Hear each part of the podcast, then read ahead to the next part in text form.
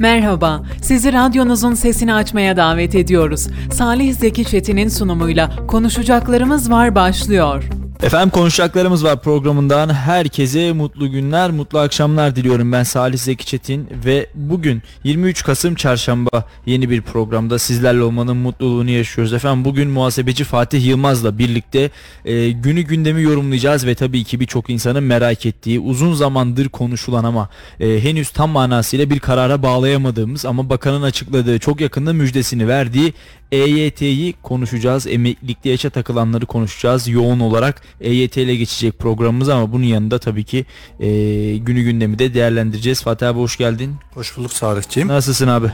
Teşekkür ederim. Yayından çıktık yayına girdik. Evet e, maşallah bu bilgilendirme isteğin beni yani hakikaten böyle hayran bırakıyor diyebilirim. Seni kıramadığımdan dolayı Salih'ciğim. Çok teşekkür ederim abi hoş geldin. Şimdi e, biraz EYT'yi konuşacağız ama e, gündemi de tabii ki değerlendireceğiz programımızda. E, ben önce depremle başlamak istiyorum. Dün Düzce merkezli bir deprem meydana geldi ve e, çok şükür herhangi bir can kaybı yaşanmadı ama İstanbul'dan Ankara'ya kadar hatta Kayseri'nin de e, sallanan yerleri civarlara olduğu söyleniyor. Birçok noktada hissedilen bir e, depremdi. Yine aynı soru akıllarımıza geldi aslında. Türkiye depreme hazır mı? Ya da Türkiye depreme ne kadar hazır? E, biz her depremde aynı konuyu konuşuyoruz. Eee her depremden sonra aynı şeyi söylüyoruz. İşte deprem e, toplanma alanları, deprem toplanma yerleri yeterli mi ya da Türkiye depremi nasıl karşılıyor, e, nasıl bekliyor gibi soruları her deprem olduğumuzda bizler konuşuyoruz. Ama şunu söylemek lazım hocam geçti e, Fatih abi geçtiğimiz günlerde de yaptığımız bir yayında Nazar'la aynı şeyi konuşmuştuk. İşte biz depreme ne kadar hazırız? Biz depreme hazırlıklı mıyız? Evet e, her deprem sonrasında belki deprem çantalarını şöyle bir yeniliyoruz ya da her deprem her depremden sonra gündemimiz birkaç günlüğüne de olsa e, fay hattımız oluyor ama hakikaten bugün en azından bundan sonra yani deprem olmadan da aynı hassasiyeti koruyabilelim mi ümit ediyorum. E, depremden etkilenen bütün vatandaşlarımıza da ben bir kez daha e, geçmiş olsun dileklerimi iletmek istiyorum. Allah tekrarını yaşatmasın. E, olası bir İstanbul depremi konuşuluyor. Çünkü e, oradan geçen fayda çok ciddi manada bir enerji birikimi olduğu e, söyleniyor ve bu enerji birikimi de tabii ki İstanbul depremini tetikler mi ya da tetikleyecek mi bunları ilerleyen günlerde göreceğiz ama Abi sence depreme hazır mıyız Türkiye olarak, İstanbul olarak ya da Kayseri olarak hiç önemli değil. Türkiye depreme hazır mı? Gerçekten Salim'cim e, gece e, 4 sıralarında Düzce odaklı. Düzce vatandaşlarımız ve Türkiye'deki vatandaşlarımıza hissedenlere e, geçmiş olsun diyoruz. Evet. Allah inşallah bir daha e, göstermez. E, geçin biraz önce yayına çıkmadan önce bakan açıklama yapmış. İşte hasar e, az derecede atlatıldı. İşte biliyoruz 99 yılında olan Düzce depreminde işte e, sonraki yapılan e, yapıların yüzde 75'i uygun olarak yapıldığından dolayı az bir hasarla atlatılmıştır. Ha, e, depreme hazırlık mı ne kadar hazırlık bilmiyorum yapı denetim firmaları çıktı işte ne kadar denetleyebiliyorlar. Gerçek denetim arttı.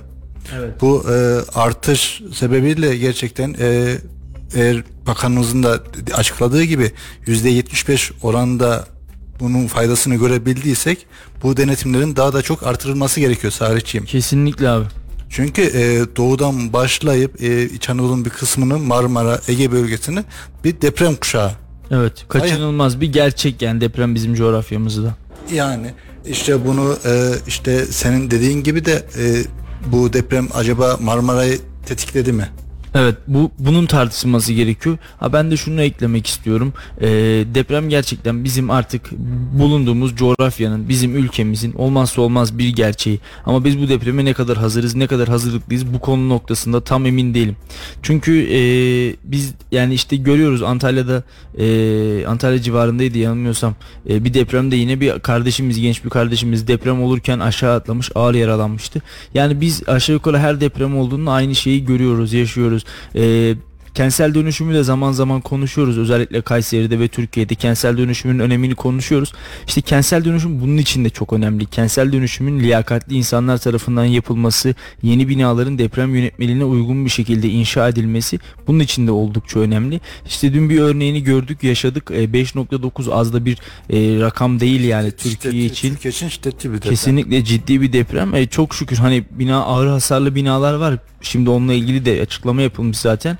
E, e, hasar tespit çalışması başlatılmış. Gölyaka'da 5 bina, Cuma yeri Gümüşova ve merkezde de 3 binada ağır hasar tespit edilmiş. Gerçekten yıkılan yerler var. Tekirdağ'dan İzmir'e kadar da pek çok noktada bu deprem hissedilmiş. E, şimdi Kayseri'de hep kentsel dönüşüm konuşuyoruz işte Sahabiye kentsel dönüşüm, e, Argıncık kentsel dönüşüm, Mimar Sinan kentsel dönüşüm her yerde bir kentsel dönüşüm çalışması var. Bence arttırılmalı, olmalı, defaatle olmalı. Yani çünkü e, bu deprem eğer bizim coğrafyamızın vazgeçilmezi yani bir gerçeği ise bununla yüzleşmemiz gerekiyor. Depremden kaçarak sonuçta bir yere varamayız.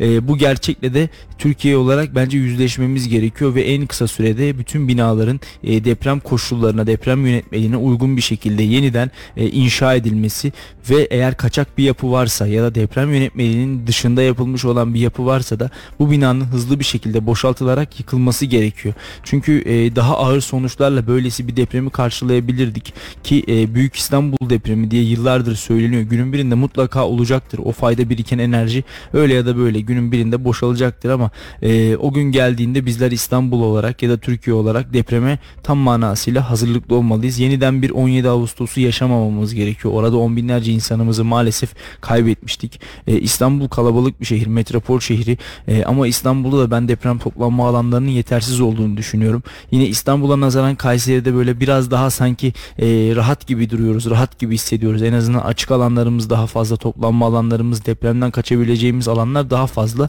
Ama İstanbul'da durum tablo birazcık daha Kayseri'den ya da İç Anadolu'dan farklı. E, bütün bunların yeniden bence masaya yatırılması gerekiyor. E, bugünden tezi yok bence İstanbul Belediyesi'nin, İstanbul Büyükşehir Belediye Başkanı'nın da en önemli gündem maddesi İstanbul'da olası bir deprem olması halinde e, İstanbul'un buna nasıl karşılık vereceği, nasıl cevap vereceği olmalı bence. E, çünkü afetle mücadele etmek için en önemli şey tedbir almak ve tedbiri almazsak eğer çok daha yıkıcı sonuçlarla karşılaşabiliriz. E, bir insanımızın bile hayatını kaybetmesi çok tabii ki trajik ve kötü bir olayken işte İzmir'de, Elazığ'da, Van'da geçtiğimiz yılda olan depremleri gördük.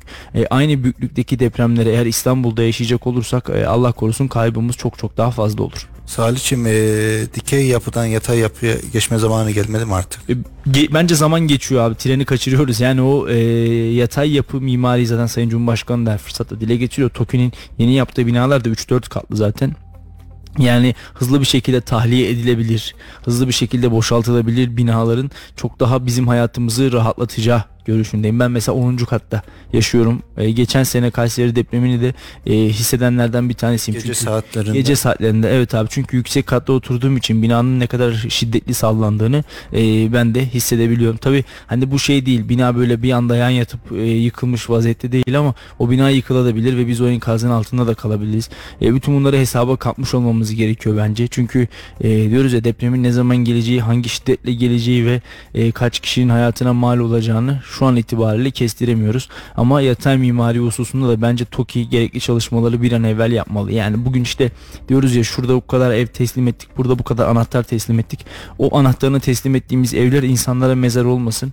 O anahtarını teslim ettiğimiz evler hayalleri, umutları söndürmesin ve e, daha böyle yatay mimariye uygun şekilde alanımız müsait e, yatay mimariye uygun şekilde eğer evlerimizi inşa etmeye çalışırsak e, çok daha güzel sonuçlar alabileceğimizi düşünüyorum. İşte İstanbul'a gittiğim zaman içim daralıyor ya kafamı gökyüzüne evet. kaldırıyorum. 30 katlı, 40 katlı, 20 katlı binalar benim çocukluğum İstanbul'da geçti. Çok uzun yıl 18-19 yıl kadar İstanbul'da yaşadım. Ben e, Kayseri'ye gelirken İstanbul'da 20 katlı bina vardı en fazla. Yani en azından benim yaşadığım muhiti baz alırsak 20 katlı binalar vardı. Onlar da birkaç taneydi. Yani kafanı kaldırdığında o binaları her yerden görebilirdin. Ben geçtiğimiz yıllarda İstanbul'a gidip gelmeye başladıkça bir baktım 30 katlı, 40 katlı, 45 katlı binalar yapılmaya başlamış. Her geçen günde artıyor. Kesinlikle ve o 20 katlı binalar onların yanında küçücük kalmış. Benim çocukluğumun geçtiği zamanlardaki o e, koca koca katlı gelen binalar şimdi ufacık birer normal sanki bir apartman dairesiymiş gibi e, bir izlenime kavuşmuş. 40-42 katlı bina gördüm ya inanılmaz yüksekliğe sahipler bu binalar. E, bunların sağlamlığı Allah korusun olası bir depremde nasıl duracağı dimdik ayakta kalıp kalamayacağı hep böyle benim kafamda büyük bir soru işareti. İnşallah bu sorunun cevabını acı bir şekilde öğrenmem. İnşallah inşallah çünkü gerçekten e, dediğimiz gibi Türkiye bir deprem kuşağında ve e, bu 5.9'u ucuz atlatmış olabiliriz. Ama bundan sonraki gelecek şiddetli depremleri bu kadar ucuz atlatmayabiliriz. Kesinlikle abi e, işimizi bence şansa bırakmamamız gerekiyor. İşte insanların hayatı o kadar ucuz değil. E, ve baktığın zaman maalesef bir de ortaya yağmacılar çıkıyor. İşte Düzce'de yıkılan binalara hırsızlar girmeye başlanmış. Yıkılan dükkanlara hırsızlar girmeye başlamış. Bu da gerçekten yani e, bir insan daha ne kadar alçakça davranabilir, ne kadar haince davranabilir? Herhalde bu sorunun cevabını görüyoruz. Ev yıkılmış, e, boşaltılan evlere hırsızlar girmeye başlamış. Yani İnsanlar bu kadar can- mı? Can derdinde. Ya bu kadar mı düştünüz? Bu kadar mı e, bir şeylerden vazgeçtiniz ya da bu kadar mı insanların malına, mülküne göz diktiniz? Ben bunu anlamıyorum. Dedim işte e, Salih'cim yani e, fırsatçılık e, böyle bir ortamda kesin bence bu- hiçbir zaman yapılmamalıdır da. Bence bu fırsatçılığın ötesinde sanki biraz hainlik, biraz böyle kahpelik gibi. Yani e, terör örgütü PKK ancak bu kadar hain olabilir. Bir de böyle kendi insanımız da maalesef e, baktığımız zaman işte yani ev yıkılmak üzere bir şekilde boşaltmış insan orada canını kurtarmış. Sen gidiyorsun o insanın evine giriyorsun, evini yağmalıyorsun, hırsızlık yapıyorsun. Zaten bir taraftan depremle boğuşuyor, bir taraftan da e, ne olacak yani e, insan evindeki malın, mülkün, 3 kuruş paranın, iki tane altının derdine mi düşsün? Bence bunların hesabını Yani çok iyi yapmamız Sabah haberlerde de gördüm yani o çocuklar yani o, gece orada sabahlamışlar. Çocukları gördüm yani insan e, içi cızlıyor. Yüreği parçalanıyor değil mi abi? Yani insanlar korkuların evlerine gidemez hale gelmişler. İnsanlar bir şekilde kendi hayatlarını, ailelerinin, sevdiklerinin hayatlarını kurtarmanın peşine düşmüşler. Ama dönüp baktığın zaman işte birkaç tane kendini akıllı zanneden ya da kendini insan zannedenler, e, insan müsveddeleri gidip o insanların evlerine girerek işte evde olan 3 kuruş parayı ya da ne bileyim işte iki tane ekmeği alıp o evden çıkmanın hesabını yapıp peşine düşüyorlar.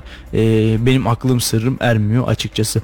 Şimdi e, bir taraftan da tabii ki e, askerlerimiz Milli Savunma Bakanlığı ve Genelkurmay Başkanlığımızın ortak çalışmaları sonucunda e, Irak'ın kuzeyindeki mücadelemiz devam ediyor. Bir kez daha depremde hayatın e, depremde yaralanan ya da e, hasar gören tüm evlerin sahiplerine e, geçmiş olsun dileklerimizi iletelim abi. Şimdi e, İstiklal Caddesi'nde patlayan bir bomba vardı Evet. ve bir şeylerin de aslında e, bir şeyleri tetikledi diyebiliriz. Yani oradan sonra e, Milli Savunma Bakanlığı'nın başlatmış olduğu e, operasyonlar sonucunda hava harekatımız hızlı bir şekilde terör odaklarını yerle bir etmeye başladı vurmaya başladı. Ve e, akabinde bizim çok üzüldüğümüz sosyal medyadaki işte Türk ordusu orada sivil halka saldırıyor Türk ordusu katliam yapıyor gibi yine en az e, terör örgütü kadar haince paylaşımlara şahitlik ettik akabinde ise Gaziantep'in Karkamış ilçesinde maalesef e, roket atarlı bir saldırı gerçekleşti okula Yine e, küçük bir çocuk ve e, Öğretmen. bir öğretmen hayatını kaybetti. 5 aylık hamile bir anne çok ağır yaralandı. Son durumunu bilmiyorum. E, orada da yine e, İran'ın kuzeyinde de yine e, Suriye'nin kuzeyinde yine e, mücadelemiz devam ediyor. Dün Cumhurbaşkanı Recep Tayyip Erdoğan'ın ve bugün de aynı açıklamayı yaptı zaten. Kara harekatına döneceğiz dedi. E, gerekirse tankla, gerekirse topla, gerekirse askerlerimizle kara harekatına başlatacağız dedi ve orayı kökünden kazıyacağız, temizleyeceğiz dedi. E, Milli Savunma Bakanlığı da terör odaklarının e, Öncü Pınar'da ve Karkamış'a düzenlenen roketli saldırının ardından terör odaklarının vurulmaya başlandığını duyurdu. E, ve bir paylaşım yaptılar. Biz gün gelir asil milletimiz için kalkan, gün gelir düşmana karşı kılıç oluruz. Ülkemiz ve milletimiz için her zaman kahramanca ve fedakarca görevinin başında olan Türk Silahlı Kuvvetlerimiz teröristlerin inlerini ateş destek vasıtalarıyla yerle bir etmeye devam ediyor ifadesi kullanılmış Milli Savunma Bakanlığı'ndan ve e, etkisiz hale getirilen terörist sayısının da 254'e yükseldiği açıklanmış. E, harekatta şu ana kadar 471 hedefin ateş altına alındığını ifade eden Milli Savunma Bakanı Hulusi Akar teröristler için hesap zamanı 471 e, hedefi vurduk. Türk Silahlı Kuvvetleri ile oyun oynaya oyun oynanmayacağını görecekler. Şehitlerimizin, hayatını kaybeden çocuklarımızın, öğretmenlerimizin, vatandaşlarımızın kanlarının her damlasının hesabını soracağız ifadelerini kullanmış. Bir tarafta da terörle mücadelemiz e, devam ediyor. Sen nasıl görüyorsun abi İran kuzeyine yapılan bu operasyonu? Abi hiç, hiçbir zaman e, terörü onlara yaptıkları yerine kalmamalı. Kalmayacaktır da. Bu yönde Türk Silahlı Kuvvetlerimiz elinden geleni yapıyordur, yapacaktır da. İşte e, biraz önce işte sosyal medyada işte e, sivil insanlara bizim tarihimiz olsun, geçmiş olsun, şimdi olsun hiçbir zaman sivil insana yani düşmana dahi o Kurtuluş Savaşı'nda merhametli olarak davranmıştır. Kesinlikle. Yani bunu sivil insanlara işte sadece algıyı değiştirmek, e, farklı bir algılar ortaya çıkarmak ama hiçbir zaman Türk devleti, Türk Silahlı Kuvvetlerimiz e, kimseye teröre sonuna kadar elinden geleni yaparak ve hiçbir zaman yaptığı işte ya yanımıza kar kaldı dedirtmeyecektir. E, ilelebet yani bu aldığımız Türkiye vatan e, toprakları kimseye e, bir karış toprağı kimseye yedirmeyeceğizdir. Evet. Biz e, şimdi ben sosyal medyada görüyorum işte e, neymiş Türk ordusu kimyasal silah kullanmış, neymiş Türk ordusu sivil halka saldırmış. Türk ordusu e, hiçbir zaman aman diyene vurmamış, hiçbir zaman aman dileyene e, elini bile sürmemiştir. Kaldı ki terör örgütlerine karşı da zaten e, gücü kudreti, kuvveti çok rahatlıkla yetecektir ordumuzun. Neden böyle bir şeye ihtiyaç duyuyorsun? Neden kimyasal silah kullanırsın? Tükrüğümüzle e, boğula, boğabileceğimiz bir e, odağa karşı neden kimyasal silah kullanalım ki? Bu arada e, gerçekten dış siyasette de ilginç olaylar meydana geliyor. Geçtiğimiz günlerde e, daha evvel darbeci Sisi hatta e, İstanbul Büyükşehir Belediye seçimlerinde bu pazar Sisi'ye mi oy vereceksiniz yoksa Ekrem şey Binali Yıldırım'a mı diye e, sorarak İmamoğlu'nu Sisi'ye benzetmişti Cumhurbaşkanı Recep Tayyip Erdoğan ve e, akabinde ise Sisi ile Katar'da tokalaşmıştı. Bu da gerçekten e, kendi kendi Türkiye medyasında e, kendi medyamızda geniş yankı bulmuştu. Bunu e, bunu biliyoruz. E, dün dün düzen, zannediyorsam e, bir açıklama gelmişti Esad'la ilgili ve bugün de e, dün Devlet Bahçeli e, Mısır Cumhurbaşkanı Sisi ile görüşmesinin doğru bir karar olduğunu hatta Suriye Devlet Başkanı Beşar Esad ile görüşülebileceğini e, söylemişti. Bugün de grup toplantısının hemen akabinde e, Sayın Cumhurbaşkanı Erdoğan'a bu söylem hatırlatıldı. E, olabilir demiş siyasette küslük dargınlık olmaz. Eninde sonunda en uygun şartta bunun adımları atılır ifadelerini kullanmış ve e, Sisi ile ikinci bir görüşme olup olmayacağı sorusuna ise tarih verilir mi şeklinde yanıt vermiş Cumhurbaşkanı Erdoğan. Ee, bir dönem kardeşimiz Esad'tı sonra Esed oldu. Şimdi tekrardan görüşülebileceğini vurguluyor Sayın Erdoğan. Ee, tabii ki bu da buradaki mültecilerin belki de geri dönüşü hususunda da önemli bir viraj olabilir bizim için. Esad'la yapacağımız görüşme bir şey söylemek istersen abi. E, yapılması gereken dediğiniz gibi işte e, Bahçeli de söyledi Devlet Bahçeli yani siyasette küslük olmaz devlet arası küslük olmaz. O konjektürde o zamanda devlet için ne gerekiyorsa onlar yapılması gerekiyor. Eğer Esad'la da görüşülecekse yani en büyük mültecilerin ülke topraklarımızdan gitmesi olacaktır Salihciğim. Evet. Ee, bir de birazcık daha ben ekonomiye değinmek istiyorum. An itibariyle Brent petrol 85 dolardan işlem görüyor. Ee, dün 89 dolardan kapatmıştık ama e, bugün 4 dolarlık daha bir düşüş olduğunu söyleyebiliriz. Bu da indirim beklentilerini beraberinde getirmişti zaten. Salihciğim bu gece bir... benzine zam var. Benzine zam, motoruna da indirim var. var. Bu fiyatlardan sonra e, önümüzdeki günlerde de indirim olacak. İndirim bekliyoruz. E, dolar 18 lira 62 kuruştan, euro ise 19 lira 26 kuruştan işlem görüyor. E, abi nasıl görüyorsun peki benzin fiyatlarını, akaryakıt fiyatlarını? Gerçekten yüksek. Yani e, çünkü 100 dolarları aşmıştı, 130 dolarlara çıkmıştı. Evet.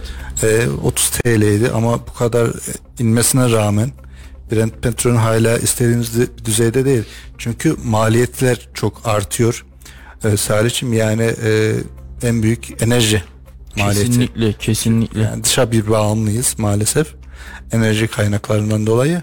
Ee, burada gerçekten maliyetlerin düşürmesi gerekiyor. Maliyetlerin düşürmesi gereken en büyük e, kaynakta enerji fiyatlarının düşürülmesi gerekiyor. Abi e, sadece bu işi benzin olarak düşünemiyoruz. İşte iğneden ipliğe evimize aldığımız e, en ufak bir tişörtten koca bir koltuk takımına kadar her biri bunların maliyetini benzinle beraber artan şeyler. Çünkü onların bir nakliye ücreti var. Yani e, peynir, sebze, zeytin ne olursa olsun bir şekilde e, üretildiği yerden pazara, çarşıya, markete, evimize kadar ulaşıyor ve her birinin taşınmasında da bir benzin, akaryakıt söz konusu. Geçmiş dönemde hatırlıyorum işte e, o zaman daha ortaokul ve LC'ye gidiyorduk.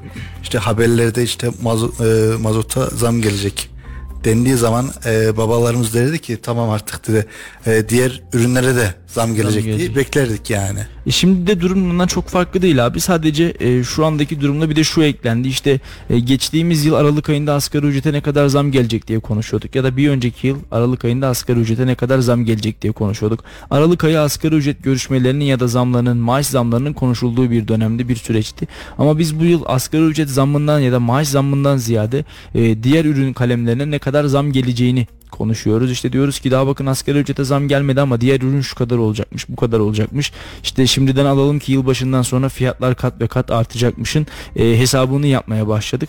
E, bu seneki gündemimiz bence asgari ücretten ziyade herhalde e, diğer ürünlerin ne kadar artacağı, ne kadar zamlanacağı olacak. Sence asgari ücret ne kadar olacak ya da enflasyon ne derecede etkilenecek? E, büyük ihtimalle 8 ile 8,5 arasında bekleniyor Salih'im askeri ücret. Evet. Yani 8 7,5 telaffuz eden rakamlar da var da ama e, gerçekten yeterli olmaz. Ha 8,5 yeterli olur mu? Olmaz. Ama e, dediğiniz gibi maliyet yani tamam 8,5 yapılsın askeri ücret ama aldığımız ürün zamlanırsa hiçbir işe yaramıyor. Evet. Önemli olan alım gücünün artırılması. Ke- kesinlikle abi yani asgari ücret 2000 lirayken 2500 lirayken e, 3000 lirayken çok çok daha e, rahat bir şekilde aslında insanlar alım yapabiliyorlardı. İnsanlar bir şeye ulaşabiliyorlardı ama şu an asgari ücretin 7000 lira, 8000 lira, 9000 lira olması konuşuluyor. Bunlar söz konusuyken de e, gelip bakıyorsun diyoruz ki alım gücü şu anda düştü. İşte bir e, kilo peynir, bir kilo zeytinin fiyatı ortada. Şimdi geçtiğimiz günlerde vergileri konuşurken sen bir mesaj göndermiştin abi. Hatırlıyor musun mesajı? Evet yeniden Yayındaydık. değerleme, değerleme oran yeniden değerleme olan ne ifade eder? Evet. İşte yeni yıl başında trafik cezalarını, harçları, işte motorlu taşıt vergilerine ne kadar zam geldiğini Evet. ifade eder Salih'cim. Onda e, yeniden değerlenme geçen günlerde açıklandı. Yaklaşık 122.90'dı. Hı hı. Gerçekten e, eğer yıl başında 122.90 bir zam gelirse her şeye asgari ücret yapılan zam hiç kalır. Peki e, yani sen abi asgari ücreti biraz yüksek söyledin 8 8 buçuk. Ben hani o kadar çık, çıkabileceğini düşünmüyorum ama aşağısı da kurtarır gibi durmuyor.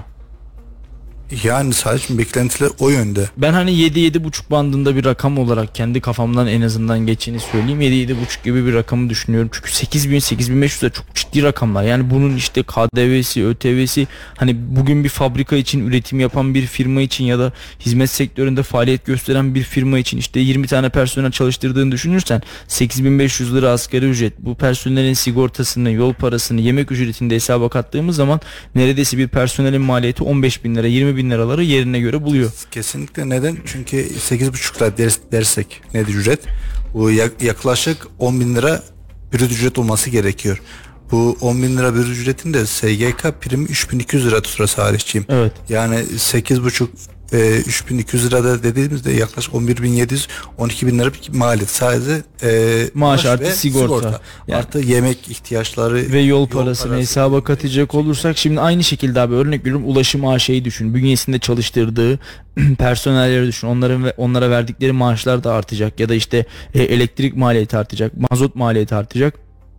Ne olacak? Şu an 6 lira 50 kuruş olan tam bilet örnek veriyorum 9 liralara 10 liralara çıkacak. Bir geliş bir gidiş 20 TL olacak. Yani e, bir işçi için günlük 20 lirada e, yakıt yani 20 lirada yol parası verdiğini düşünürsen aylık 600 TL yapar. 600 lirada e, hani 4 günde hadi izinli olduğunu varsay e, 600 lira yapmasın da işte 550 lira yapsın örnek veriyorum. 550 lira olarak e, hesaplayacak olursak gerçekten e, 15 bin liraları da hatta aşan bir maliyet olacak her bir personel için. Sadece asgari ücretli e, sadece asgari ücretli çalışanlar. E, peki firmalar bunu nasıl karşılayacak?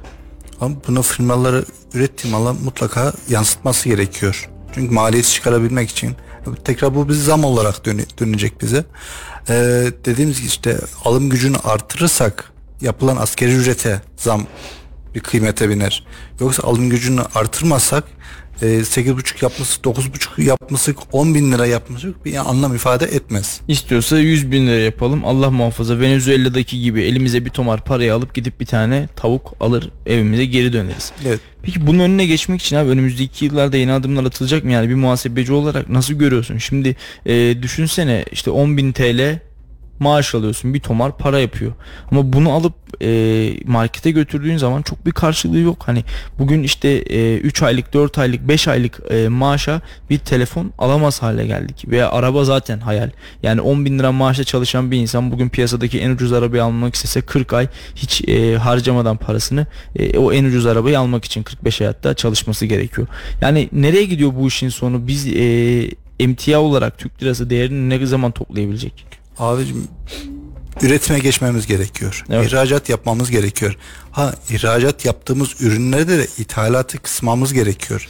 Yani bunu ne kadar minimize edersek ithalatı, ihracatı o kadar artırırsak o kadar faydasını görebiliriz. Yoksa hem ithalat yap hem ihracat yap, yap bir anlam ifade etmez. Üretime geçmemiz gerekiyor Sarım. Üreten bir, tüketen toplum değil de üreten Evet. toplum olmamız gerekiyor. S- senin yayından önce e, mali gündem vardı biliyoruz. Orada Evet. işte yatırım teşvik anlattık. Geçit yatırım yapılması gerekiyor.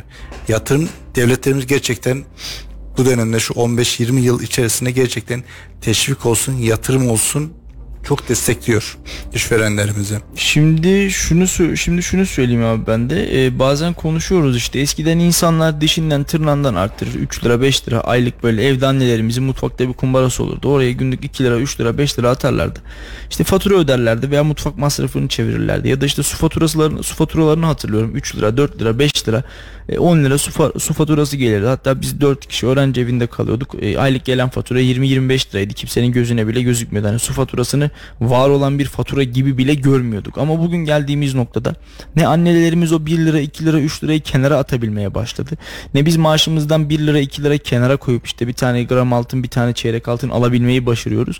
Ne de e, az önce söylediğim gibi e, insanlar bir şekilde ay sonunu e, geçirebilmenin derdindeler. Para arttırmaktan ziyade e, hiçbir şekilde artık e, kenara koyabileceğimiz bir para kalmadı.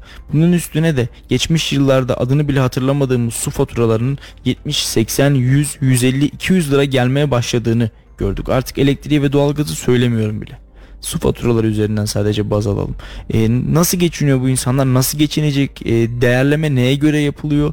Ya da bununla alakalı çalışmaları devleti kim yapıyor da e, hani onların hesap bizimkine tutmuyor. Yani gerçekler artık biliyoruz TÜİK tarafından Türkiye İstatistik Kurum tarafından e, ya- yapılmaktadır. Dediğim gibi eğer rafa kavuşacaksa tüketim toplumdan çok üretim toplumuna geçmeliyiz. İthalattan çok ihracat yapmalıyız. İhracat her geçen gün artıyor firmalarımız. Yani gerçekten e, bir Kayseri organize bölgesini düşündükçe firmalarımın her gün ihracatı artıyor. Yeterli mi? Yeterli değil. Burada kendi işte enerji kaynaklarımızı kullanmak çok önemli Salihciğim. Çünkü maliyetin en çok kısmını oluşturan enerji. Evet. Eğer bu enerji kaynaklarımızı yeteri kadar çıkarabilirsek, kullanabilirsek e, mesela Cumhurbaşkanı söyledi gelecek dönemde e, doğalgazı devreye sokmuş olacağız. Gerçekten güzel bir şey. Evet. Ama işte bu doğalgazın e, bu doğalgazın ülkemizdeki evlerde kullanılması, evlerimize uzanması ve e, bizim maliyetimizi, fiyatımızı düşürmesi ne zaman acaba faturalarımıza yansıyacak? Hemen bugün çıkarttık, bugün kullandık, ertesi ay faturalara yansıtabilecek miyiz? Yok zor şu anda. Yani. Görmesi zor. Zaman zamana ihtiyaç bir, var. bir müddet daha biz dışarı bağımlılığımızı doğalgaza devam ettireceğiz. Bir de kendi bulduğumuzu çıkarttığımızı acaba evlerimizde kullandığımız kalitede bir doğalgazla uygun mu? Buna eşdeğer mi? Bunun da bence e, vatandaşlara düzgün ve doğru bir şekilde açıklanması, anlatılması gerekiyor. Yani yarın şey olmasın ya biz bunu bulduk çıkarttık ama hani işte biz evlerimizde örnek veriyorum X doğalgazını kullanıyorduk. Bu Y'ymiş aslında. Biz bunu evde kullanamayız. Bunun bize bir faydası yok da denebilir mi? Ya onun denemelerini yapılıyordur mutlaka. Yani umarım umarım yapılıyordur. Çünkü abi e, ben hatırlıyorum mesela doğalgaz bulunuşunun açıklandığını bildiğim böyle bir müjde gibi bize lanse edilmişti. Sayın Cumhurbaşkanı çıkacak müjdeyi açıklayacak dedi. O dönem dolar böyle bir aşağı doğru geldi. 1 lira 2 lira indi indi indi indi indi. Sonra bir doğalgaz açıklaması yapıldı. Dolar yeniden yukarı doğru hareketlendi. Aslında piyasadaki beklentisini de bu doğalgaz çok karşılayamamıştı. Yani e, piyasadaki yatırımcı daha böyle deli devasa bir şey bekliyordu belki de. Büyük bir yatırım, büyük bir atılım ya da hakikaten elle tutulur, gözle görülür bir şey bekliyordu belki de. Ama ne oldu? E, beklentiyi karşılayamayınca çok net hatırlıyorum. Açıklamadan 10 saniye sonra dolar bir anda yukarı doğru ivme kazanmış ve çok kısa sürede 50 ya da 60 kuruş kadar artmıştı.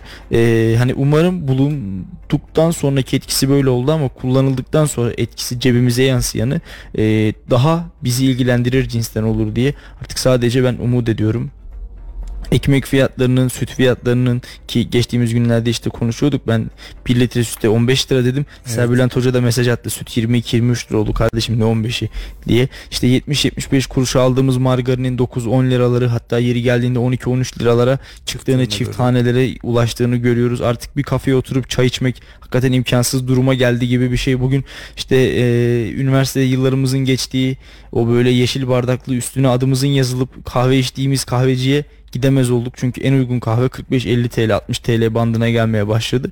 Ee, yani Türk insanı için her geçen gün hayat biraz daha zorlaşıyor. Her geçen gün dar gelirli aileler için hayat birazcık daha zor bir hal alıyor.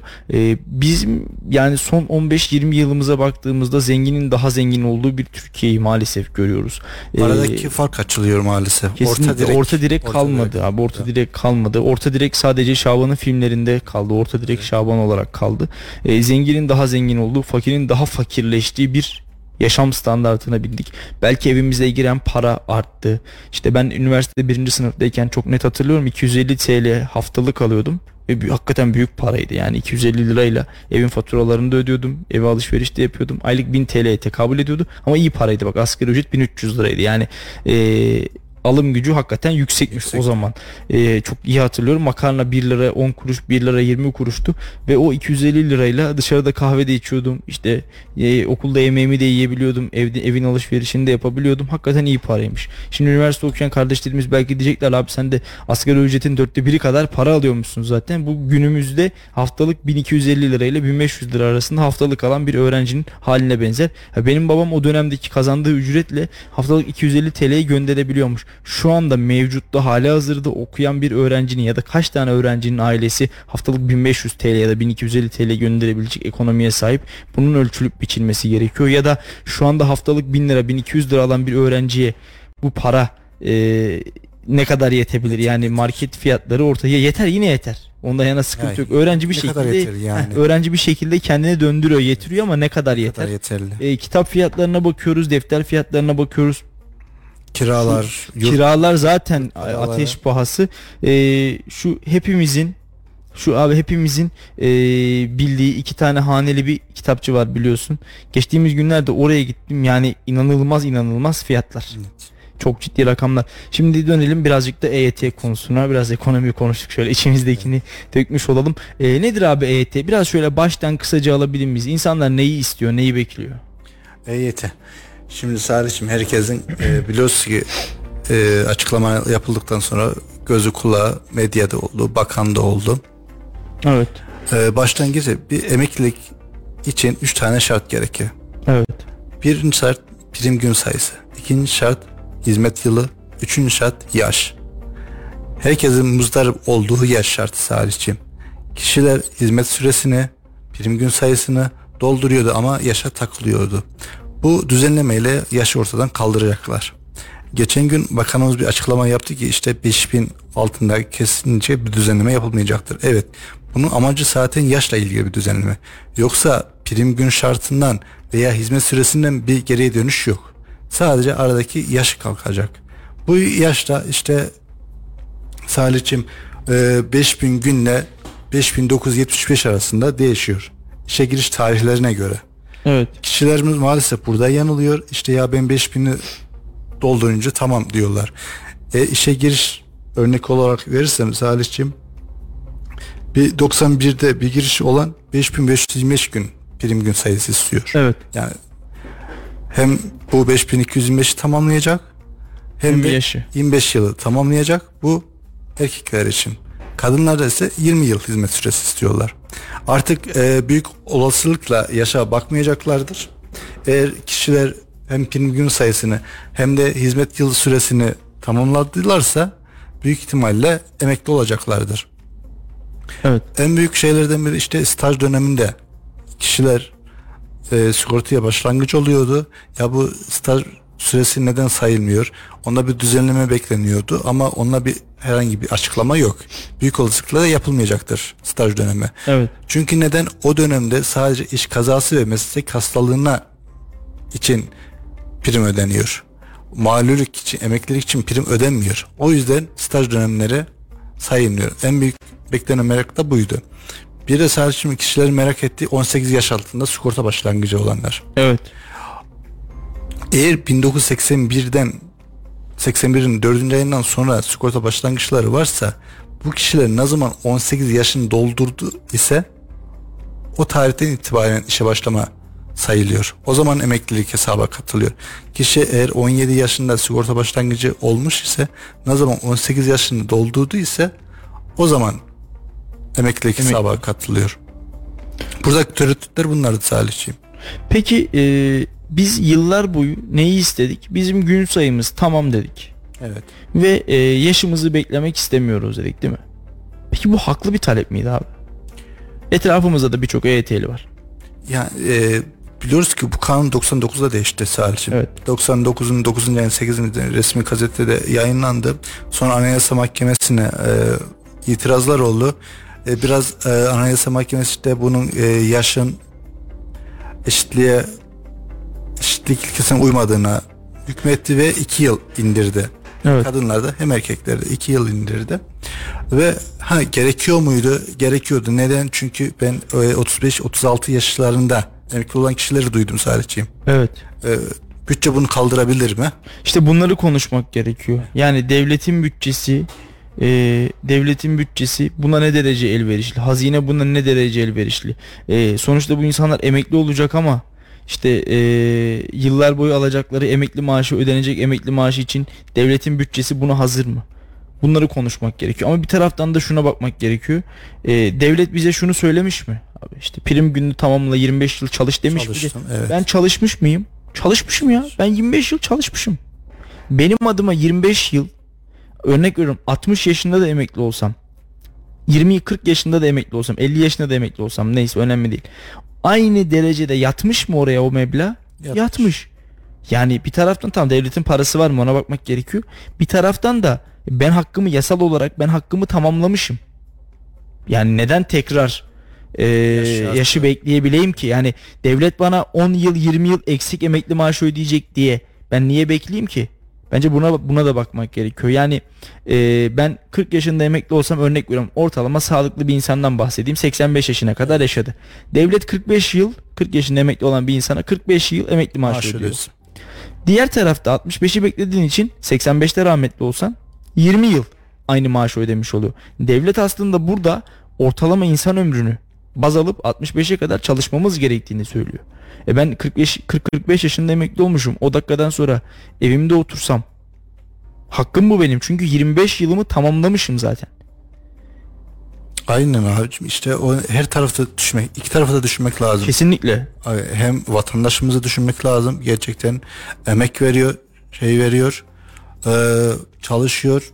E, yaş zaten 50-55 yaşına gelince e, özel sektör ne kadar çalıştırabilir? Muhtemelen çalıştırmaz. Ya bunları da düşünmek. İşte erken yaşta emekli olunursa işte devletin bütçesi bunu ne kadar kaldırabilir? Yani onu da hesaplamak gerekiyor ama şimdi devlet burada e, emekli olman için 25 yıl çalışacaksın diyorsa bitmiştir. Adam çalışmış zaten. Hileyle hurdayla değil. Alnının teriyle 25 yıl çalışmış. Ve bu insanlar yıllardır da bir mücadele içindeydi. Emeklilikte yaşa takılanlar. Ne hikmetse işte seçime çok kısa bir süre kala kendilerine EYT'nin verileceği açıklandı. Kaç kişi ilgilendiriyor abi şu andaki Abi süreç? şu andaki e, bakanımızın açıklamasına göre hem hizmet süresini hem prim gün sayısını sağlayanlar bir buçuk milyon kişi. 1,5 milyon kişi aynı anda emekli olacak. Aynı anda emekli olacak. Şimdi aslında bu bir yerde çok güzel bir şey. Mükemmel bir şey. İki taraflı düşünelim abi. Birincisi kadrolar boşalacak mı? Boşalacak. Birçok genç oraya işe girecek mi? Girecek. Bu insanlar emekli olunca o gençler işe girecek. Diğer taraftan 25 yıl tamamlamış bu insanlar emekliye hak kazanıp artık evlerinde torun be- bakarlar, e, otururlar, bağ bahçe işiyle uğraşırlar gibi. Bu insanlar istediklerini alacaklar mı? Alacak. Burası mükemmel. Bir tarafta da devlete yüklenecek bir yük var. bir para var, bir maddiyat var. O belli mi ne kadar? Belli değil şu anda. Çünkü işte ne kadar kişiler e, hangi maaştan bağlanacaklar. Bir de onlar önemli değil mi? Bunlar önemli Salih'cim. Yani kimi en aşağı şu andaki emekli maaşı 3,5 liradan bağlanıyor. Evet. Peki kesin mi EYT'nin çıkacağı? %99 çıkacak. Ve bu şartlar sağlandı. Evet bu şart. Peki neden bu kadar bekledik abi? Yani seçimi niye bekledik bu kadar? Seçim seçim yap- Seçimi niye bu kadar yaklaştık yani? Yani bu yıllardır artık her seçim döneminde geliyordu. Evet. Artık bu son oldu. Evet. Ya her seçim döneminde işte EYT, EYT, EYT de tanımlar yapılıyordu işte biz ne zaman emekli olacağız, biz ne zaman emekli olacağız diye her seçim döneminde yapılıyordu. Bu seçim dönemi son oldu. Ha, artık da çözülmesi gerekiyordu. Çünkü kangren olmuştu maalesef. Evet. Bir de şöyle e, muhalefet partileri de artık sürekli e, EYT'yi söylüyorlardı. Yani işte e, bakın EYT'yi vereceğiz, EYT'yi vereceğiz, EYT'yi vereceğiz gibi. E, hatta Yeniden Refah Partisi Genel Başkanı Fatih Erbakan e, EYT'li derneklere noter imzalı, noter tasdikli yazı göndermişti. İktidar olmamız halinde EYT'niz hazır. Biz bu EYT'yi size karşılayacağız diye. Peki şu andaki yankıları nasıl? Abi muhasebeci olarak nasıl görüyorsun? Abi çıkması gerekiyor mu? Bu saatten sonra çıkması gerekiyor. Evet. Mutlaka. Ha ekonomimiz ne kadar kalır? Tabii tepkileri de vardır. Peki bundan sonra da e, EYT yani atıyorum bugün çıktı. Bugün bir buçuk milyon kişi emekli oldu. Ben e, örnek veriyorum 25 yıl çalıştım ve doldurdum. Primimi doldurdum. Ben de hakkı beklemeden bundan sonra hep emekli mi olacağım? Bu anlama mı geliyor? Yani sen prim gün sayısını doldurursan, ne zaman doldurursan e, 25 yılda bu özellikle 1999 9'undan 8'inden önce işe giriş olanlar için. Heh, bu 99 yılını baz Evet, alıyor. Ben evet, 2014'te girdim sigorta girişi benim için geçerli değil. Geçerli. Sen ve ben 60 yaşını bekleyeceğiz. 60 sadece. yaşını bekleyeceğiz. Peki e, bizim dönemimiz için de ilerleyen zamanda bir EYT çıkar mı? Böyle bir şey söz konusu olur mu? E, talepler artarsa mutlaka. Çünkü normalde artık e, 2061 yılında işe giren şey pardon 2036 yılında işe giren 61. İşte 2033 yılında giren 62. 65'e kadar çıkacak bu yaş Evet. sınırı. Eğer tekrardan bir düzenleme olmasa bu böyle kalacak sadece. Bu zaten düzenleme 1999 9. ayın 8'inden önce girenler için geçerli. Peki EYT'nin e, hükümetin oy oranını etkileyeceğini düşünüyor musun abi ya da Cumhur İttifakı'nın? Pek etkileyeceğini zannetmiyorum sadece. Yani Bu kadar süre zaten verilmedi. evet. Artık verse de vermese de muhalefet de bunu dillendirmeye başladı çünkü. Yani bugün örnek veriyorum X partisi de gelse bu EYT'yi çıkartacak artık. Bu Çıkartacak. ayan beyan ortada. En büyük şeylerden biri de e, Salih mesela bir fabrikada 30 e, 100 kişi çalışıyor. E, yılda ortalama 3 kişi 5 kişi emekli ol- oluyor. Kıdem tazminat hak ediyor. Evet. Bu yasa çıktığında e, düşünsene bir 30 kişinin emekli olacağını ve kıdem tazminatının işverene yük getireceğini. Bir de bir boyutu var. Tabii ki özel sektör için de hani sadece devlet için tabii ki devlete de yük ama bu özel sektör için de bir yükü beraberinde getiriyor. Ee, özellikle şu bin kişinin çalıştığı, 2000 kişinin çalıştığı koca devasa fabrikalarda e, önümüzdeki günlerde ciddi sıkıntılar görebiliriz yani EYT çıktıktan sonra. Evet yani en büyük Peki bu iş bu. gücü kaybına sebebiyet verecek mi? Yani örnek veriyorum adam çalışmış 30 yıl 40 yıl ustabaşı. Evet bir tecrübe kazanmış. Evet bu adam ben emekli olmak istiyorum artık diyor. Zaten e, emekli şu andaki maaşlar 3,5'tan bağlandığı için en aşağısı Birçoğu olmayacak. yetersiz kalacaktır. Yok emekli olup çalışmaya devam edecektir. Hmm. Orada bir engel yok değil mi? Burada bir engel yok. Onu koyarsak peki bir şeyler değişir mi? Yani desek ki emekli çalışmayacak artık. Ya emekli olduysan çalışmayacaksın. Valla anayasaya aykırı bir şey olur o da. Hayır hayır hani yasa değişikliğine yasa. gidersek. Yasa değişikliğine gidersek olabilir. Olabilir ama insanlar bu sefer de kaçak olarak çalışacak. Çalışacak. Yani Doğru çünkü emekli olan kişi e, sosyal güvenlik destek primi yatırılıyor sigortaya. Hı hı. O şekilde yine sigortalı olarak çalışıyor. Çalıştırılabiliyor. Evet. Peki abi e, nasıl sence vatandaşa şu andaki etkisi, yankısı ya da senin mükelleflerinden e, işverenlere yankısı nasıl bu EYT'nin? Yani bir beklenti var mutlaka. Büyük beklentilerden biri de işte kıdem tazminatı. Evet. Yani işverenlerimiz ona odaklandı. Orada nasıl bir düzenleme yapılacak? Evet. İşte biliyoruz ki kıdem tazminatı taksitle ödenmez, şu e, bir şeyle ödenmez, peşin ödenir. Ne diyeceksin? Ha, orada da belki kanun düzenlemesi yapılacaktır ki işte bir 6 ay süre verecek veya bir yıl bir süre verilecektir. Şu olabilir mi peki? E, devletin kıdem tazminatı noktasında da işverene bir desteği vesaire. Olabilir mi? Olabilir. Ne kadar olabilir bilmiyorum. Ama bunun bütçe ne kadar kaldırabilir? Hazinemiz ne durumda? Onu nasıl yorumlarız? Yani hazinemiz bu kadar e, çıkacak paraya bir anda atıyorum şu anda 3 milyon çıkıyor örnek veriyorum. İşte bir ay sonra bu katlanacak 6 milyona. Buna hazır mıyız ülke ekonomisi olarak? Mutlaka onların hep çünkü daha önce Maliye Bakanlığı, Çalışma Bakanlığı bir ara masada çalıştılar sadece. Bunların programını yaptılar. Evet. Yani bunlar mutlaka getirisi götürüsü ne oldu? Umarım hesap yanlış yapılmamıştır. Yani hesabı yapılmıştır yani. Umarım yanlış hesap yapılmamıştır. Ee, tabii ki işçimizin hakkı yani o 25 yıl dolduran herkesin emeklilik hakkı. Bizim etrafımızda da birçok EYT'li var. Ee, birçok bu şekilde yaşa takılan insan var. Defalarca kez miting yaptılar. Yeni Kapıda, Maltepe'de, Türkiye'nin çeşitli yerlerinde tek dertleri de haklarını almak, haklarına kavuşmaktı. Ee, ama az kaldı. Kavuşuyorlar artık. İnşallah yani Ben EYT derneklerinin ne olacak onu merak ediyorum.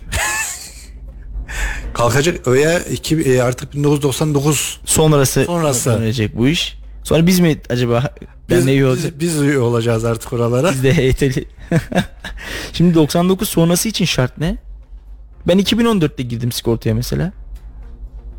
Ee, 7000 gün prim istiyor. Ee, 3600 7000'e mi çıkarttık? Yok 3600 bir şey yok. O kısmı emeklilik Ha, var. pardon. O kısmı tam emeklilik istiyorsan Salih'ciğim ee, 99'un 9'undan 8'inden sonra Sonra işte 2008'in 4. ayın 30'una kadar işe girdiysen 7000 prim gün sayısı 60 yaş Tamam. isteniyor.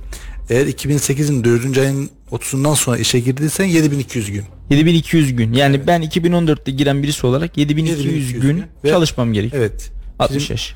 prim gününü dolduracaksın ve 60. Bir de işverenler dedik. Normalde işverenlerimize Bağkur'dan e, erkekler için diyorum 25 yıl hizmet süresi istiyorlar. 9000. Kadınlar için iste 7200 20 yıl isteniyor. Evet Onlar 7200 şimdi işte, ben de onu bölüyordum. e, 365. İşte normal 360'tan hesaplanır sadece Evet. değil mi? Yıl 360'tan hesaplanır. 20 yıl yapıyor. Evet. Ee, burada da artık bunu bir e, düzenleme yapacaklar mı? Çünkü Bağkur esnafımız da böyle bir Mağdur. şey istiyor. Çünkü yani 25 yıl bir fiil 9000 prim gün isteniyor. Evet. Vallahi bir çok zor hesaplar. İnşallah işin içinden en kısa sürede çıkabiliriz. Hakikaten eee, devletimize yükü külfeti bir tarafa vatandaşımızın isteği talebi bir diğer tarafa iş zor. İş zor. Ee, dinleyeceğimize şöyle bir bilgilendirme yapalım. Ee, işte eksik günleri var ise 5000 küsürlü tamamlamak istiyorlar ise işte askerlik borçlanması varsa yılbaşından önce yapsınlar. Evet. İşte e, kadınların doğum borçlanması varsa yılbaşından önce yapsınlar. Neden? Çünkü askeri ücret arttığından dolayı yılbaşında bu ödenecek miktarlar da artar. Artacak değil mi? Şu anda e, yaklaşık 2070 bin 2070 lira düşüyor aylık borçlanmaya. Eğer e, 8 ve 8 arası diyoruz. Bu rakam olursa yaklaşık 3000 gibi olacak aylık. 1000 lira daha üzerine koymuş Koyacak. olacak. Yani yıllık 12 bin lira gibi bir meblağ cebimizden çıkacak. çıkmış olacak. Ee, bir de işte en son en çok sorulardan biri de askerlik borçlanmalarına işte askeri e, sigorta başlangıcı geriye çeker mi? O sorular da var. Evet. Eğer askerlik sigortamızdan başlangıcından önce ise geriye çeker. Diyelim ki Salih'cim 96'da askere gittik. Bizim sigorta başlangıcımızda 98 olsun. Evet. Yani bir buçuk yıl askerlik yapak 550 gün. Tamam. Bu süreyi de borçlandık diyelim. Ee, 98 başlangıcımız bir buçuk yıl geriye çeker. Evet. Ama eğer işte 96'da sigorta başlangıcımız var. 98'de de askere gittik. Burada geriye çekme diye bir şey olmaz. Sadece prim gün kazandırır. Bir de kadınların doğum borçlanması var. İşte buradaki şart doğum borçlana borçlanması yapabilmek için sigorta başlangıcımızın doğumdan önce olması gerekiyor. Evet. Doğumdan sonra sigorta başlangıcı var ise doğumdan e, sigorta başlangıcından önceki doğumlar borçlanma yapamıyoruz. Abi işte çok gerçekten e, hani böyle bilmeyenin ya da e, birçok farklı alanda fikir sahibi olanın kafasını karıştırabilecek detaylara sahip bir konu EYT, emeklilik ya da sigorta prim gün durumu e, herhalde netleşene kadar tam manasıyla detaylarıyla açıklanana kadar da kamuoyunu bence bir süre daha meşgul edecek? Kes- kesinlikle. Büyük olası işte e, önümüzdeki ay komisyona gelecektir, meclise gelecektir. Aralık ayında. Orada işte kabul. orada tartışılacaktır. E, önergeleri verilecektir. İşte şu eklensin, şu çıkarılsın diye. Evet. Ee, onlar yapıldıktan sonra her şey netlik kazanacak. Bir de emekli maaşlarına değinmek için nasıl hesaplanıyor? Çünkü Evet. kafalarda da o sorular var.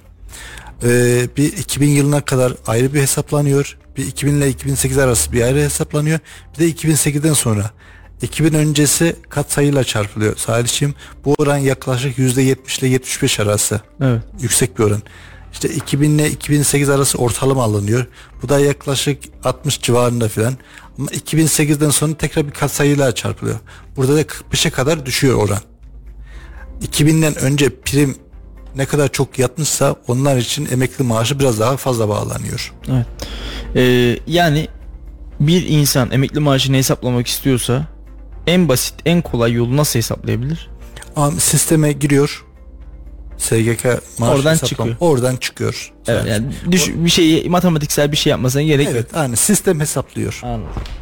Evet abi e, biz yine uzun uzun tekrar bu konuyu konuşuruz ki zaten bir ay var önümüzde. Yine Evet. e, EYT'ye yakın çıkmasına yakın yani daha böyle net, detaylar netleştiği zaman seni tekrar alalım çıktıktan sonra tekrar Tabii ki. gel bir bilgilendir. Çünkü gerçekten diyorum ya e, böyle azıcık bir fikir sahibi bilgi sahibi olanın bile kafasını ciddi manada Karışıyor. karıştırabilecek bir konu. Şimdiden hayırlı uğurlu olsun İnşallah. diyelim hem vatana hem, Hem millete hem devlete. Evet.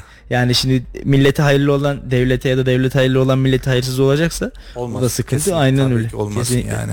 Abi biliyorsun e, EYT konusunu bir kenara koyalım hayırlı olsun dedik. E, son olarak da bizim bir laf sokakta ekibimiz var. Her gün e, sokakta Kayseri halkına soruyoruz. işte farklı konuları soruyoruz.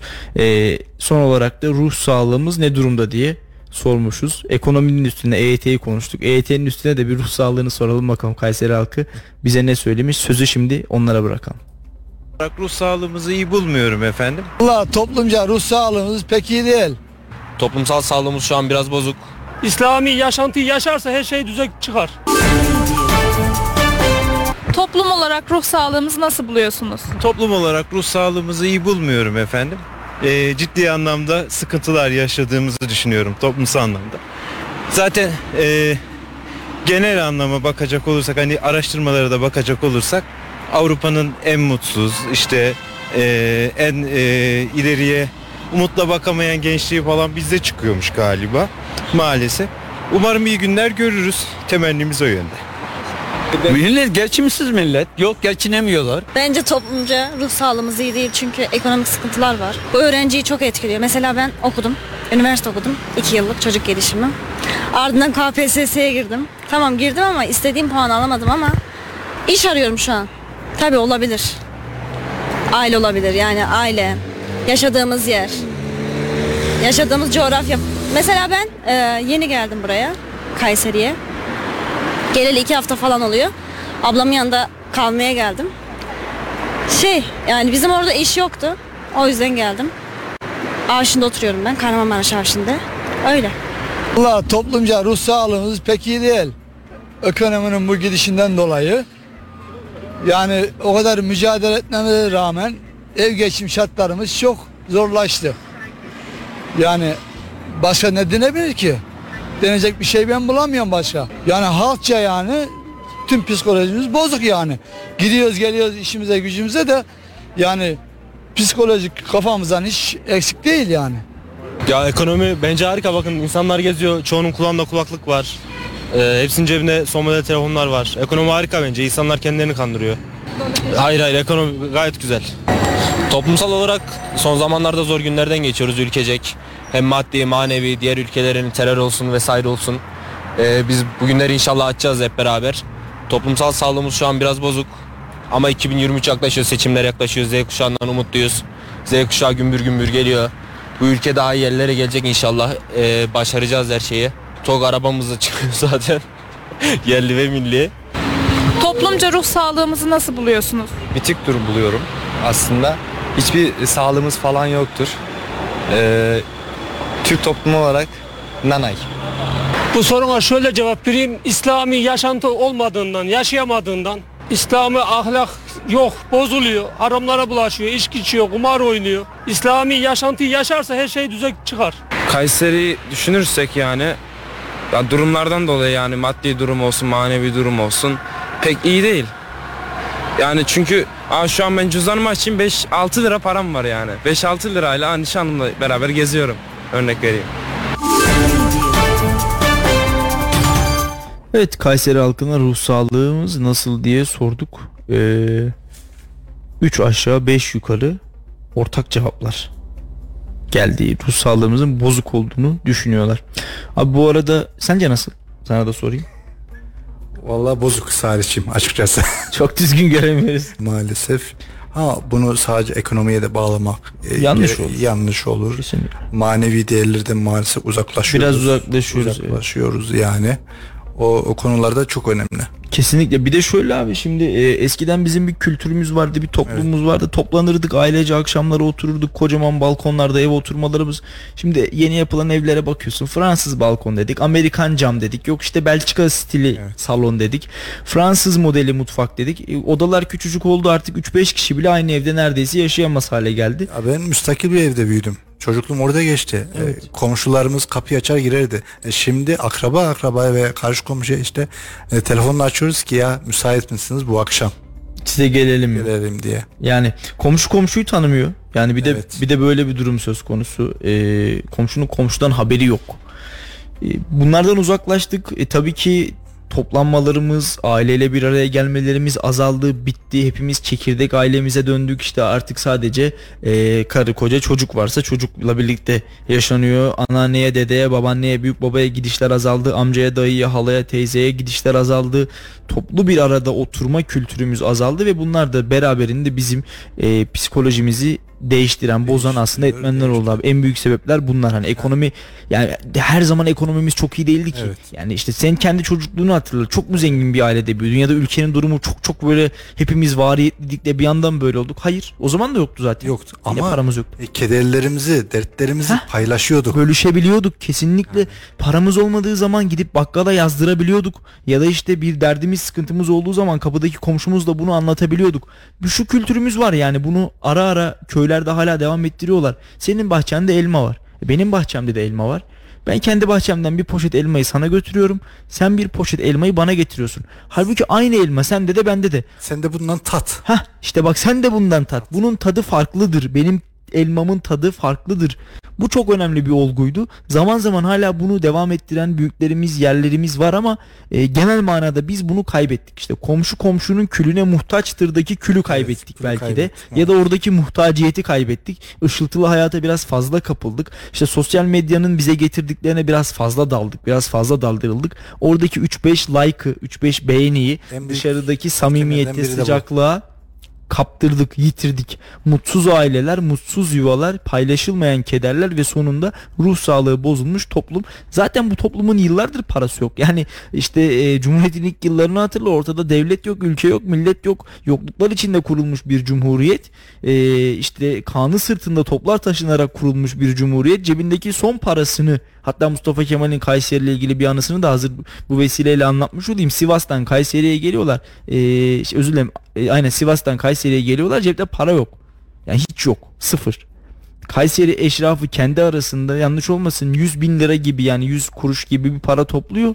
Mustafa Kemal Paşa'ya veriyorlar. Paşam bunu al diye. Ve Mustafa Kemal Paşa Kayseri eşrafından toplanan o parayla Ankara'ya geri dönebiliyor. Parası yok çünkü. Yani ya zaten yokluklar içinde kurulmuş bir cumhuriyet ve akabinde de e, hemen bolluğa bereketliğe kavuşmuş bir halk yok ortada.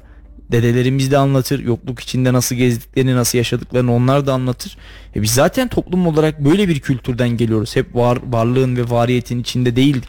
Ama güzel noktaya değindin abi. Dertlerimizi paylaşıyoruz. Evet, sadece aynı kaptan yemek yiyorduk biz. Kesinlikle bunu yitirdik. Aynı, aynı odada, aynı bir odada yatıyorduk. Yatıyorduk. Yani iki odamız vardı. Şimdi ne oldu? Şimdi odalar çoğaldı, dertleri de çoğaldı. Dertler Payla- çoğaldı. Paylaşım azaldı. Şöyle oldu işte ben a- annemin bardağından su içmem ben babamın tabağından yemek yemem moduna girdi çocuklar.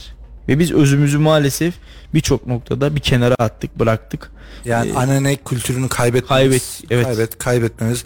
Ee, ekonomide etkenir tabi. O yani ko- konuşulur tartışılır olayın farklı bir boyutu abi. Yani alım gücü olsun maddiyat olsun ama dediğim gibi yani e, işte zaten una su katarak ekmek yapan bir Evet, millet hani fix. zaten yoktu. Hani her zaman vardı diye bir kuralımız yok. Ha şu an birazcık daha kötü durumdayız. Hepsi Şimdi ihtiyaçlar çoğaldı. Çoğaldı. Zevkler işte İhtiyaç şey- oldu. oldu.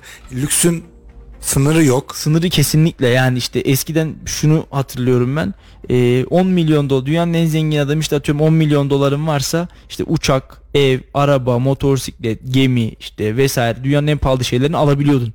Şimdi 10 milyon dolara araba var yani araba, araba satılıyor. Ev daha pahalı evler var yani baktığın zaman. Lüksün sınırı kalmadı. Sosyal medyanın hayatımıza girmesiyle dünya küçük ve global bir köy haline geldi. Ben Google Earth diye bir uygulama var abi bilirsin ilk Evet. çıktığında 2000'li yıllarda ben öğrenciydim. O zaman bilgisayarım vardı. Ve internetimiz de vardı. Google Earth'ü kullanıyordum. New York falan geziyordum böyle. Tabii 3 boyutlu falan değil. Daha böyle 2 boyutlu simülasyon şeklinde kare kare böyle piksel piksel. Ee, diyordum ki ya dünyaya bak ne kadar küçük elimin avucuna sığabilecek küçük büyüklükte. Şimdi gerçekten öyle yani. Şuraya yazdığın zaman her şey çıkıyor. Her şey söz konusu.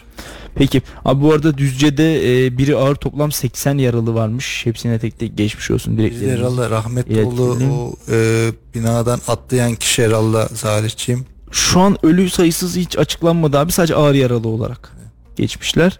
Ee, onu söyleyelim. Bir taraftan da Katar'da Dünya Kupası devam ediyor. Burada İlginç- sürpriz ilginç sonuçlara Sonuçlar iki gündür yani mesela bugünkü işte Japonya'nın Almanya'yı 2-1 yenmesi işte e, Fas'ın Hırvatistan'la berabere kalması evet. dün Suudi Arabistan'ın sürpriz yapması Yani ben maçları seyrettim birazcık. Ee, Suudi Arabistan gerçekten Almanya'ya karşı e, Arjantin'e Ar- karşı özür dilerim Arjantin'e karşı e, tam böyle bir akıl futbolu oynadı. Yani Arjantin 3 tane golü offside sebebiyle verilmedi. İşte offside taktiği olsun, adam adama baskı, pres, ön, ön tarafta baskı, 9 numaranın geriye gelip ileriden topu çıkartması falan hakikaten e, iki tane de gol bulunca Araplar hakikaten Almanya e, Arjantin gibi turnuvanın favori ekiplerinden birini devirmiş oldu. E bugün de işte Almanya Almanya çok adını andık. Evet. E, E grubunda Dünya Kupası'nda Japonya geriye düştüğü maçta Almanya'yı 2-1 yendi. Türk asıllı Alman İlkay Gündoğan'ın penaltıdan attığı golle 1-0 öne geçmişti Almanya. Ama Japonya harekiri yaptı adeta. 75'te Doğan, 83'te Asano 2-1'lik galibiyetle ayrıldı Japonya. Almanlara da sürpriz oldu. 36 maçtır yenilmeyen Arjantin yenildi. Ee, Almanlar panzerler dünya şampiyonasının en önemli takımlarından biri bugün Japonya'ya kaybetti. Yine e, son finalist Hırvatistan Fas'la 0-0 Berabere. berabere kaldı. Çok ilginç sonuçlara gebe oluyor. Yine Meksika Polonya ile 0-0 berabere kalmıştı. Danimarka Tunus'la 0-0 Evet, berabere Danimarka kalmıştı. Yani. Danimarka Tunus'u mağlup edememişti.